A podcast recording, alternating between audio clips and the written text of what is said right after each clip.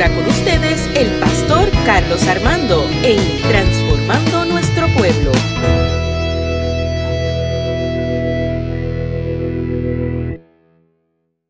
Un aplauso a nuestros niños. Se rompen cadenas, no soy esclavo más. No hay más condenación. Se rompen cadenas, no soy esclavo más. En Cristo soy libre, no hay más condenación. Por años, por años, la iglesia ha promovido lo que es el mover del Espíritu Santo de Dios. De hecho, la iglesia constantemente debe de promover lo que es ser guiado por el Espíritu de Dios. Pero por años también hemos visto que se ha cuestionado lo que el Espíritu Santo pudiera hacer también en la vida del ser humano. Y, la iglesia ha dejado un lado por el razonamiento y por el conocimiento al Espíritu de Dios. Y hoy yo quiero hablar sobre lo que es ser guiados o dirigidos por el Espíritu en nuestro camino de fe. Diga conmigo, dirigidos por el Espíritu en nuestro camino de fe. Quiero que busque el libro de Mateo capítulo 4 del 1 al 11. Mateo capítulo 4, versículo del 1 al 11. Mateo capítulo 4, versículo del 1 al 11, lo voy a leer en la traducción lenguaje actual.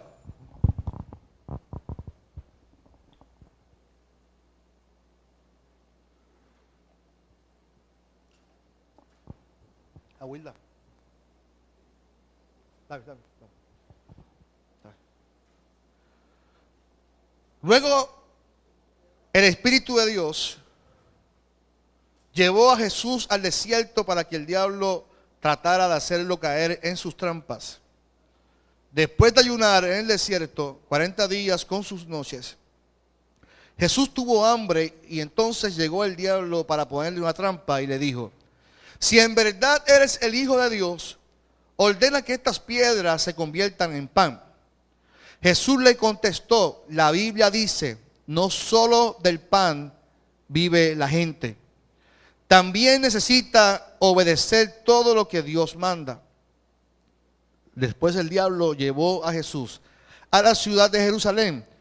Allí lo subió a la parte más alta del templo y le dijo, si en verdad eres el Hijo de Dios, tírate abajo. Pues la Biblia dice, Dios mandará a sus ángeles para que te cuiden.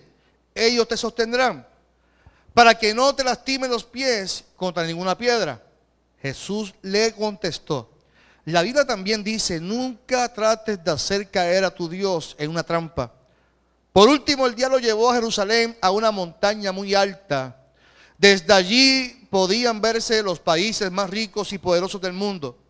El diablo le dijo, todos estos países serán tuyos si te arrodillas delante de mí y me adoras. Jesús le respondió, vete de aquí, Satanás, porque la Biblia dice, adoren a Dios y obedezcanlo solo a Él. Entonces el diablo se fue y unos ángeles vinieron a servir a Jesús. Señor, en esta mañana te pido que tu presencia sea sobre nosotros en esta hora y que tu palabra sea la edificación para tu pueblo. Señor, que seas tú hablando a nuestro corazón y que salgamos transformados por tu Espíritu Santo. En el nombre de Jesús. Ya conmigo, amén. Amén. Se puede sentar. Como dije al principio, la, la, iglesia tiene que constantemente aprender a definir y a reconocer que el Espíritu de Dios siempre está con nosotros. Y la vida de Jesús, si uno lee el texto constantemente la Biblia, siempre ha sido un modelo en todas las facetas de su vida. Todo lo que él decía, lo que él hacía, era un ejemplo para que los que le seguían eh, pudieran tener su modelo de, de fe. Constantemente Jesús nos enseñaba los valores del reino. Y los valores del reino son muy distintos a los valores de nuestro mundo. Por lo tanto, si comparo lo que Jesús nos enseña, lo que, lo que el mundo nos enseña, definitivamente hay que escoger los valores del reino. Porque los mismos soy distinto a lo que normalmente los religiosos y lo que las personas del mundo acostumbran a ejecutar. En el caso de esta historia, Jesús nos enseña varios valores que quiero mencionar.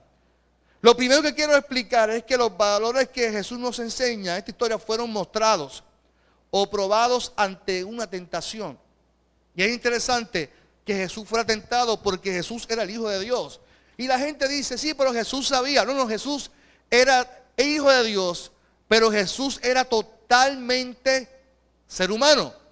Por lo tanto, el que pasara y experimentara una tentación, lo hacía normalmente como un hombre, como usted y como yo, un ser humano. Pero lo interesante del texto es, y yo creo que tenemos que afirmarlo, es que Mateo afirma que Jesús fue guiado por el Espíritu al desierto. Y ahí está la clave. Nosotros como seres humanos tenemos que aprender a, discernir y a eh, eh, a experimentar lo que es la guianza del Espíritu de Dios. Vuelvo y repito, nuestra rutina de vida, nuestros valores que nos enseña el mundo y a veces la misma religiosidad, se nos, ah, nos hace pensar que el Espíritu está a un lado y que nosotros tenemos que tener control total. Y dice el texto que Jesús, quien lo guió al desierto, no fue el mismo, fue el Espíritu que lo llevó. El Espíritu de Dios lo llevó al desierto. Por lo tanto, Jesús tenía que tener una constante intimidad, aunque eran tres, Padre, Hijo Espíritu, pero había que tener una intimidad entre ellos para poder conocer y discernir que es el Espíritu el que te está guiando hacia el desierto. ¿Por qué? Porque cuando uno va a orar, uno busca un lugar íntimo. Pero sin embargo, quien, quien llevó al, al desierto a Jesús dice que fue el Espíritu. La tentación que llevó Jesús tiene varios significados y depende de cómo sea escrito lo podamos entender o, definir. Porque cuando hablamos de tentación hablamos como, como si pudiéramos inducir a una persona a hacer el mal. Y a veces el enemigo, nosotros hablamos del enemigo, nos mueve a hacer el mal. Pero también nosotros como seres humanos somos constantemente movidos, no por el enemigo, sino porque en nuestra naturaleza nos mueve a hacer las cosas que son incorrectas. Y lo más fácil para el ser humano es no discernir que el Espíritu está en nosotros y decir que es que el diablo me tentó. Matan a una persona, a una mujer, a un hombre. No es que el diablo me tentó. Constantemente le echamos la culpa al pobre qué? Al pobre diablo. El diablo me tentó, el diablo me llevó. Y a veces somos nosotros, caí en una tentación. No es que, no, a veces nosotros mismos provocamos nuestras tentaciones. A veces somos nosotros los que queremos hacer el mal cuando estamos escondidas. Y tenemos que entonces discernir que nuestra vida está constantemente llamada a ser guiados por el Espíritu. Pero cuando somos guiados por el Espíritu, aunque nuestra naturaleza humana nos lleve a hacer el mal, cuando somos guiados por el Espíritu, siempre vamos a vencer el mar que sale de nuestro corazón. ¿Cuánto dicen amén por eso? Así que somos llamados a vencer las tentaciones cuando somos guiados por el Espíritu. Aquí tenemos una verdad edificante en la vida de Jesús. Lo que llamamos tentación no nos viene para hacernos pecar. Lo voy a repetir. Lo que Aquí llamamos tentación lo que realmente está experimentando Jesús y lo que tú estás experimentando es una prueba. Lo que llamamos tentación no nos viene para que pequemos, sino para capacitarnos para conquistar el pecado. ¿Cuánto dicen amén? Lo que tú estás viviendo hoy no es para que tú falles. Si eres guiado por el Espíritu, lo que tú estás viviendo hoy es para que conquistes lo que te está invitando y moviendo a hacer el mar. No para hacernos malos, no para hacernos peores seres humanos, sino para hacernos buenos y guiados por el Espíritu. No para hacernos débiles, sino para que surjamos personas fuertes ante las pruebas en el nombre poderoso de Jesús. La tentación no es un castigo por ser seres humanos. La tentación es el poder reconocer que somos guiados por el Espíritu para alcanzar victorias y victorias en el nombre poderoso de Jesús. Es la prueba que sobreviene a una persona que Dios quiere utilizar. Que Dios quiere utilizar para su gloria y honra. Así que debemos pensar en todo lo que está viviendo Jesús, no tanto como una tentación, sino como la prueba de Jesús para alcanzar su gloria. ¿Cuánto dicen amén? La tarea que Dios le había dado a Jesús requería un tiempo a solas. Y yo quiero hablar un poquito de ese tiempo a solas de Jesús. Nosotros vivimos en constante movimiento, en constante ruido, en constante eh, ajetreo de vida, de rapidez. Y a veces ni nos preocupamos de estar a solas con Dios. Y yo creo que tenemos que aprender a cultivar, a, escuchar la voz de Dios que nos invita a estar a solas con Él. Dice el texto que Jesús estuvo 40 días en el desierto orando y ayunando. Ese proceso, no es que, no porque Jesús lo hizo, tenemos que irnos ahora a un desierto, a un monte a orar 40 días. No es que tenemos que hacerlo. Lo que sí tenemos que hacer y lo que, lo que estamos llamados a hacer es a buscar estar a solas con Dios para poder discernir, para poder ser fuertes en el nombre del Señor. Porque dice el texto que Jesús lo, quien lo guió fue el Espíritu del desierto para tener un momento de intimidad, pero un, un, proceso de prueba, de tentación. Y muchas veces nosotros pasamos las tentaciones sin tener la fortaleza espiritual para poder batallarlas. A veces somos tentados en lo más mínimo y no sabemos cómo manejarlo porque no tenemos la fuerza del Espíritu para, poder sostenerlo. Y la realidad es que nuestras pruebas de vida, yo le llamo las culpas de la vida. Usted, hace, años yo prediqué sobre eso. Nuestra vida constantemente nos lleva a vivir pruebas, tentaciones, situaciones, pero se nos hace fácil y, nos llevan a reconocer cuando estamos ante la presencia del Señor constantemente. Si usted y yo vivimos constantemente en intimidad con el Espíritu, las pruebas de la vida se hacen fáciles en el nombre del Señor. Así que Jesús tiene que pasar por esas horas porque lo que le ha de venir ante su muerte, tiene que pasar por un proceso de prueba. Y aquí hay un proceso que yo quiero diferenciar. Aquí es donde Jesús fue tentado, fue probado y es donde nos enseña sus valores guiados por el Espíritu. Y yo creo que nosotros vivimos intoxicados ante los valores de nuestra sociedad. La sociedad constantemente nos mueve, nos mueve y nos mueve. Y vuelvo y repito, nos mueve hasta no pensar que el Espíritu Santo es real. ¿Cuántos de nosotros a veces nos enfocamos y solamente, solamente en, en cosas materiales y se nos olvida también que hay cosas que también son espirituales? Porque la, sociedad nos mueve a no creer que las cosas del Espíritu son reales. A veces oramos y a veces eh, pasamos por una petición pensando desde ya que somos fracasados y que no va a ocurrir lo que tanto esperamos. Porque eso es lo que nuestra sociedad nos invita a creer. Existen valores que son inculcados por los padres que se, se sobreentienden que son los correctos. A mí como papá me corresponde enseñar unos valores a mi hija y a mi esposa y constantemente le enseñamos. Están los valores que son, inculcados en la escuela por los maestros, que se sobreentiende que son también los correctos. Los maestros le enseñan también valores a nuestros hijos. Están los valores del reino. Y los valores del reino que se sobreentienden que de igual forma son correctos porque son los que Jesús inculcó en la tierra. Y están los valores que la sociedad, los de la calle, los del mundo, que son muy distintos los valores de, este reino, de este mundo. ¿Por qué? Porque esos valores son los que nos dañan, los que nos corrompen, los que nos invitan a hacer el mal. Y cuando analizo bien esta historia, la misma nos lleva a la reflexión en cuanto a los valores de hoy en día con los valores que Jesús nos está enseñando en la historia cuando le responde a Satanás en la tentación. ¿Cómo podemos analizar las tentaciones y traerlas a nuestro contexto? Por ejemplo, la primera tentación que Satanás le pone a prueba a Jesús es convertir las piedras en pan. Yo creo que Satanás conoce muy bien cuál es tu, necesidad en el momento. ¿Sabes por qué? Porque Jesús llevaba 40 días sin comer en el desierto. Así que Satanás sabía que la tentación principal para Jesús es, Jesús debe tener un hambre tan y tan fuerte que esas piedras las puede convertir en sándwich, jamón, queso y huevo, un revoltillo, una tripleta.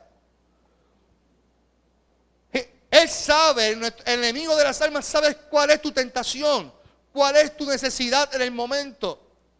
Pero cuando somos fuertes en el Espíritu y somos guiados en el Espíritu, la respuesta hacia la tentación es que no solo del pan vivirá el hombre.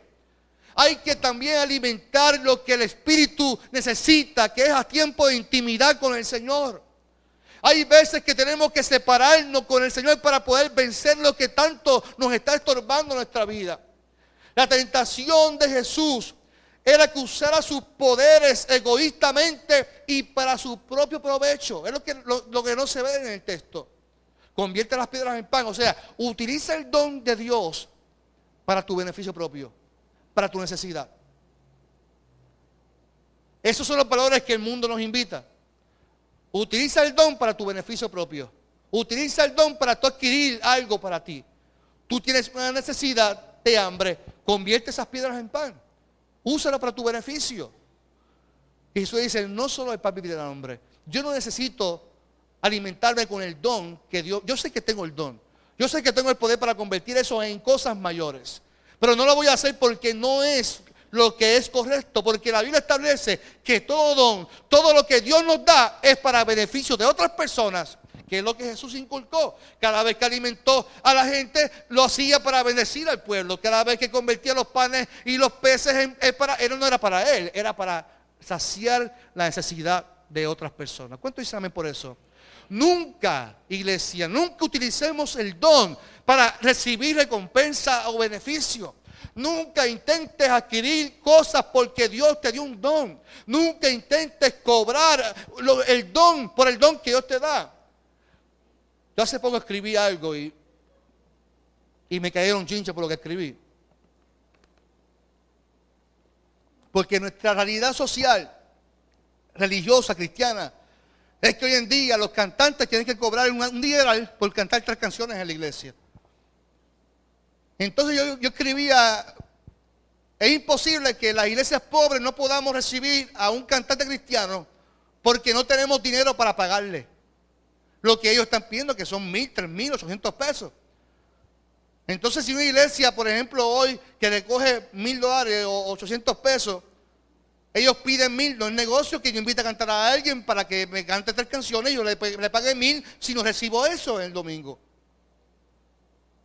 Es que la realidad social es que hoy en día tenemos más artistas, más gente que se mercadea ellos mismos, porque han convertido las piedras en pan. Utilizan su don para su beneficio. Antes yo recuerdo que se decía, yo voy ahora a ministrar a esta iglesia. Hoy en día se dice, hoy voy a guisar a la iglesia. Vamos a guisar, porque ayer yo me llamaron y tengo un guiso en la iglesia. Tengo un guiso porque allí cuando termine me dan muy sequecito y me voy. La realidad es que eso, a eso Jesús se negó. Cuando tú piensas qué partido yo puedo sacarle a este don, o cómo puedo yo usar este don para beneficio mío, estás convirtiendo las piedras en pan. Estás cayendo en la tentación de recibir algo para tu beneficio por el don que Dios te dio. En primer lugar, Jesús nunca sobornó a nadie para recibir una bendición. Nunca tener que convencer a la gente para que le siguiera. Sígueme y yo te voy a pagar un dineral. Sígueme y vas a ser escudero y vas a recibir recompensa. Al contrario, sígueme, pero yo no tengo ni, dónde recostar mi cabeza. Sígueme y yo vas a, a, recibir persecución, vas a sufrir aflicciones, pero confiar porque yo he vencido este mundo. Así que el convertir las piedras en pan significaba recibir un beneficio por el don. Jesús llamaba a la gente a dar, no a obtener. Sobornar a la humanidad con sus cosas materiales habría sido la negación de todo lo que él vino a decir y habría sido finalmente su derrota. Pero Jesús sabía que no solo el pan vivirá el hombre. ¿Cuántos dicen amén? Cuando yo miro hoy nuestra sociedad, realmente nuestra sociedad nos invita a eso. Nuestra sociedad nos invita a que yo miren, miren los mensajes. Por eso yo digo, no escuchen predicadores en la, televisión. No escuchen, si usted tiene un pastor, no escuchen a gente en la televisión. ¿Por qué? Porque lo que le va a decir, siembra, siembra. Mientras más tú siembres, más bendición ¿dónde dice eso en la Biblia? ¿Dónde dice que tú siembras 100 y Dios te va a dar 200? ¿Dónde dice que, que tú vas a dar? Si la Biblia dice que tú das y lo que, lo que tú vas a cosechar, lo cosechas, no sé, en salud otra cosa. Pero la gente no siembra porque Dios te va a devolver el doble, todo en dinero. Yo siento en mi corazón darte mi reloj, una manipulación constante. Te dan el reloj porque saben que tú tienes ya una, en tu mente, te crean un peso de que tú tienes que darle un reloj mejor al líder. Y constantemente vivimos una manipulación de, de, dar para recibir, cuando Jesús siempre dijo, bienaventurado es mejor dar que recibir. Yo creo que ahí está la clave. La segunda tentación es un ataque que Jesús reforzó. Dice, después el diablo llevó a Jesús a la ciudad de Jerusalén Allí lo subió a la parte más alta del templo y le dijo, si en verdad eres el Hijo de Dios, tírate abajo, pues la Biblia dice, mira cómo Satanás sabe la Biblia, la reconoce. ¿Y sabes por qué la reconoce? Porque él estaba siempre al lado de Dios. De hecho, Satanás era el líder de adoración. Y como sabía lo que era adoración, quería esa adoración para él. Cuando tú eres atacado por el enemigo, él sabe. Él sabe de la, de la Biblia más que tú y que yo porque Él estaba al lado de Dios. Si en verdad eres el Hijo de Dios, y todas las tentaciones tienen que ver, tienen que ver, si en verdad eres el Hijo de Dios, zúmbate por ahí para abajo. Y Dios mandará a sus ángeles para que te cuiden. Ellos te sostendrán para que no te lastimen los pies contra ninguna piedra. ¿Usted cree que si Jesús se subía allá arriba en el monte, donde estaban los países más ricos, y se zumbaba, como decimos los boricuas, los ángeles lo iban a sostener. Jesús lo podía hacer. Pero ¿sabe qué iba a pasar?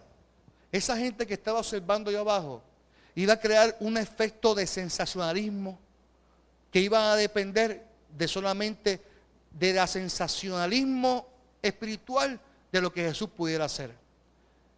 Y Jesús le respondió, no, porque la Biblia dice que no provoquemos o que no provoquemos a, Dios. O sea, nosotros tenemos que provocar a Dios en nada porque Dios es Dios, es soberano. Y vuelvo y repito, nuestra sociedad hoy en día lo que busca es provocar siempre sensaciones en la gente. En las iglesias, si no se me paran los pelos y no provoco que cosas ocurran en la iglesia, que la gente caiga patas arriba, que se, se, mire, las promociones de, los ministros hoy en día, en las redes sociales. Se ponen, ponen en las promociones gente con silla de ruedas así, con muletas, porque si tú los invitas, allí va a ocurrir un milagro porque Él está allí. No es Dios quien está, está el ministro que se está promoviendo en las redes sociales, porque quiere promover en ti una sensación de que si tú lo invitas, allí va a ocurrir un milagro. ¿Qué necesidad tiene una persona hoy en día siglo XXI de hacer trucos de magia de convertir el agua en vino? Y mire cómo lo hago, mire cómo esto. Y leyendo de la mente a la gente, Dios me dice, dame una carta aquí, empieza a escribir, Dios me dice, y, constantemente queremos provocar sensaciones que Dios está ahí, cuando realmente no es lo que Dios quiere para su iglesia. ¿Qué necesidad tiene un pastor de traer una serpiente al, templo? Mira cómo juego con la serpiente, la serpiente lo mordió y se murió el pastor. Hace más de 5 o 8 años pasó eso. Y, usted sabe cuál es la ridiculez peor, y perdón que lo diga así, que el hijo del pastor volvió a la misma iglesia y con una misma serpiente. Y vi la serpiente y, nada me puede tocar porque yo soy el hijo de Dios. La serpiente, ¿sabe qué hizo? Volvió al hijo también. Y el hijo lleno de sangre, no, no me voy a ir porque no, no me voy a ir, se está desmayando y se lo llevaron, sobrevivió de milagro. Porque Dios tiene gracia y misericordia. Y se ve el video él lleno de sangre, intentando allí, creándole sensaciones a la gente. Y Jesús le dije, y eso, a eso mismo Jesús se negó. A eso mismo Jesús se negó a hacer para provocar sensaciones. ¿Sabes por qué? Porque hoy haces eso, mañana quieres buscar otra cosa porque quieres provocar en la gente algo distinto. ¿Sabes una cosa, iglesia? Nosotros tenemos que buscar ser dirigidos por el Espíritu Santo, no por las sensaciones, porque cuando no ocurran, ¿qué vas a buscar? Vas a querer saciar tu necesidad en algo distinto, algo más y más. Y vas a estar en iglesia, en iglesia, buscando algo que te llene. Cuando quien te puede llenar en tu vida se llama el Espíritu Santo de Dios. Quien único te puede llenar, no por sensaciones, sino porque Él se entregó en la cruz por ti por mí. Y se entregó por amor, no para que buscara sensaciones, sino para que lo busques por amor. Los valores del reino no es buscar sensaciones, no es buscar intentar someter a Dios a una prueba. No es que si yo me tiro, Él me va a salvar. No es que si yo me tengo una culebra, nada me va a pasar. No es que si yo veo un peligro, lo voy a hacer porque yo soy un hijo de Dios, una hija de Dios. Yo no entiendo a la gente hoy en día. Hacen cosas provocando y tentando a Dios porque Dios, yo soy tu hijo, tú, me vas. No lo hagas. A veces digo, la verdad que, que Dios debe tener una paciencia con nosotros.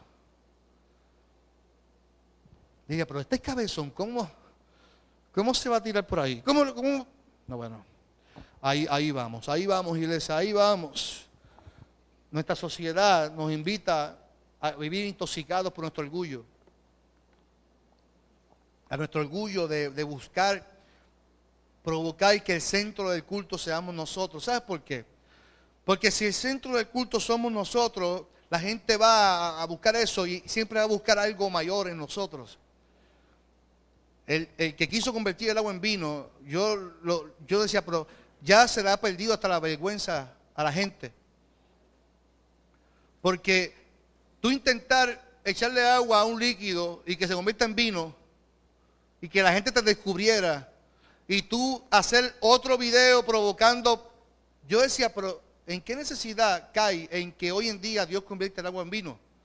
Cuando Dios, Jesús convirtió el agua en vino era porque había una que necesidad. O sea, el don que Dios te da no es para tú convertir, para que la gente diga, qué unción tú tienes, hermano. Tú tienes una unción tan grande. Convertirte, eso, eso se llama para mí un truco de magia. O sea, te pones una peluca, una nariz y eres un payaso. No eres un ministro. Estás buscando algo en la gente para que te sigan, para que vean que cuán ungido tú eres. Dios nunca quiso eso para su hijo. La gente seguía a Jesús y Jesús sabía que le seguían porque él tenía algo para ellos. Pero Jesús nunca le dijo, síganme porque si me siguen yo les voy a dar. Al contrario, no provoquen a Jesús. Mi mamá siempre me enseñó un valor que yo no puedo sacarlo de mí, siempre lo digo.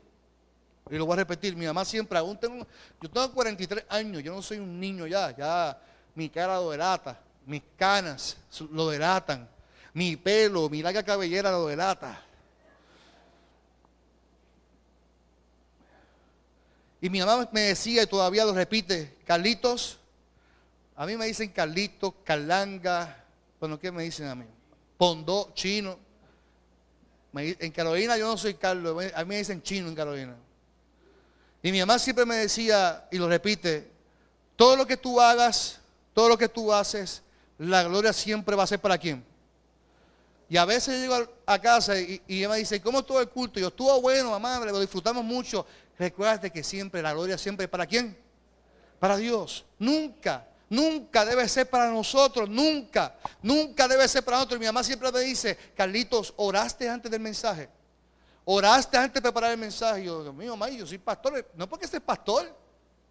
¿Qué tú te creas? Oiga, mi mamá se las trae. Y me regaña todavía. Tienes que orar, tienes que prepararte, tienes que orar, orar. ¿Por qué? Porque para ser guiado por el Espíritu y darle la gloria al Señor, tú tienes que enfocarte y pedir la dirección a quién? Al Espíritu de Dios. Así que para ser tentado y provocado, tú tienes que, para alcanzar victoria, tienes que ser guiado por el Espíritu. Por último, por último, el enemigo le dice entonces a Jesús y le dice, si tú me adoras, si tú te rodillas, si tú te postras ante mí, yo te voy a entregar todo lo que tú me pidas. ¿Qué? Esa es la palabra, atrevido. Atrevido. ¿Por qué? Porque el Satanás sabe que a quien se está enfrentando es el Hijo de Dios. Por eso en cada tentación le dice, si tú eres el Hijo de Dios, haz estas cosas, haz tal cosa. Jesús era el Hijo de Dios. Pero miren interesante, si usted va al fin del libro de Apocalipsis, usted se va a dar cuenta que el problema de Apocalipsis era eso mismo. El emperador quería que el pueblo adorara al imperio y que no adorara a Dios. Jesús le está demostrando, nos está demostrando desde un principio que siempre hay personas, hay políticos, hay imperios que siempre quieren que se rinda adoración a ellos. Que se postren y que reconozcamos y que nos humillemos. no, no, ahí está el emperador. No, Jesús dijo, no, solamente a mi Dios yo voy a adorar. Esto está muriendo, ahí estamos. Ahí estamos. Por lo tanto, hay un valor inculcado que cuando somos dirigidos por el Espíritu, hay personas que van a pedir que se postren y te van a ofrecer villas y castillas. Pero ante tal ofrecimiento tenemos que reconocer que solamente nuestro Dios vamos a rendirnos. Que no hay nadie. Mire, yo soy su pastor. Y yo no pido que usted me rinda pleitesía, jamás en la vida. Al contrario, yo soy un ser humano. Hoy yo puedo fallarle a usted. Hoy yo puedo fallarle a usted. Créamelo, yo puedo fallarle a usted. Quien único no le va a fallar. Y quien único merece la adoración, quien único merece pleitesía, se llama nuestro Padre Celestial. Ese es quien merece. Y ese nunca te va a defraudar. Yo soy un simplemente ser humano que dije, Señor, déjeme aquí. Pero tengo mis, tengo mis callos. Y tengo mis, mis, mis, espasmos y tengo mis problemas, tengo mis situaciones que posiblemente hoy yo te, te, abrace y te diga, estoy contigo, pero mañana puede ser que no te atiende y tú digas, ay, este pastor no me atendió. Me defraudó el pastor. Y eso, eso, eso va a pasar, créamelo. Eso va a pasar. Pero quien único no te va a fallar y que único merece esa adoración se llama Jesucristo, se llama el Señor. Se llama Dios. Él fue. Pero eso lo podemos reconocer cuando somos guiados en nuestro camino de fe por el Espíritu Santo de Dios. Hoy puede ser que tu vida sea tentada. Sabes que las pruebas de la vida te van a llegar, nos van a alcanzar. Las pruebas, las situaciones de la vida puede ser que estén ahí cerca de nuestra. Mire, nos van a llegar, créalo, nuestra vida constantemente, en nuestro matrimonio, en nuestro trabajo, en todo lo que nos emprendamos, siempre vamos a ser tentados y probados. Como usted quiera llamarlo, por el diablo, por. sea como usted, usted quiera verlo. Lo que sí te puedo decir que en ese camino de fe, que es un camino duro, que es un camino, un proceso donde somos procesados, siempre vamos a ser guiados por el Espíritu de Dios. Y siempre, si somos guiados por el Espíritu de Dios, siempre vamos a alcanzar victoria. Porque el Espíritu nos da las fuerzas para vencer toda prueba, toda tentación. ¿Cuánto dicen a mí por eso? Por eso hoy yo te invito en esta mañana que saquemos espacios para buscarle a Dios. Hay, eh, nuestro hermano Julio Núñez, en estos días me dice, pastor, quiero hacer eh, momentos de oración ayuno por la mañana. Así que posiblemente estemos haciendo un circuito de oración en la iglesia, hasta por el chat se puede hacer, perdón, en su casa. Vamos a hacer un circuito de oración. Eso nos, nos invita, nos provoca a que estemos conectados con quién? Con el Padre. Y que cuando vivamos por tentaciones y pruebas, sepamos vencerlas porque quien nos guía es el Espíritu de Dios. Yo quiero, yo quiero que usted hoy haga un compromiso con el Señor y que le diga, Señor, yo quiero ser guiado por el Espíritu de Dios. Yo no quiero que a mí se me reconozca en nada.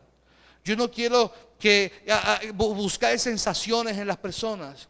Yo quiero que simplemente toda la gloria y toda la honra de lo que yo haga en mi vida, en mi ministerio, en mi familia, todo lo que se emprenda sea para tu gloria y para tu honra en el nombre poderoso de Jesús. ¿Cuánto dicen amén en esta mañana? Yo te invito a que cierres tus ojos, por favor, en esta hora. Cierres tus ojos en esta mañana y démosle gracias al Señor. Depositemos nuestra vida. Hoy puede ser que estés siendo tentado. Hoy estás viviendo un tiempo difícil. Hoy estás viviendo la peor de tus temporadas.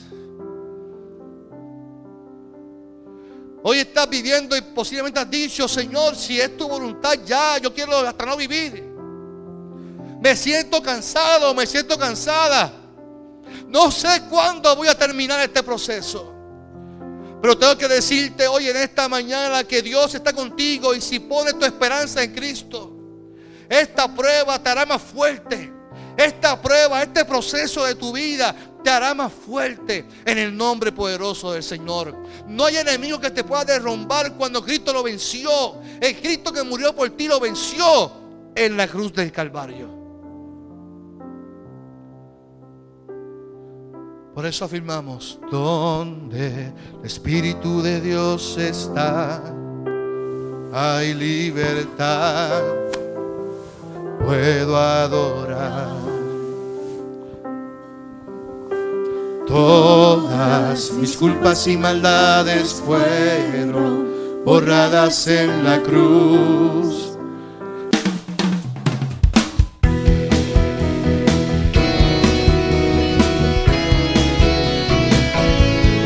Fue Transformando Nuestro Pueblo con el pastor Carlos Armando.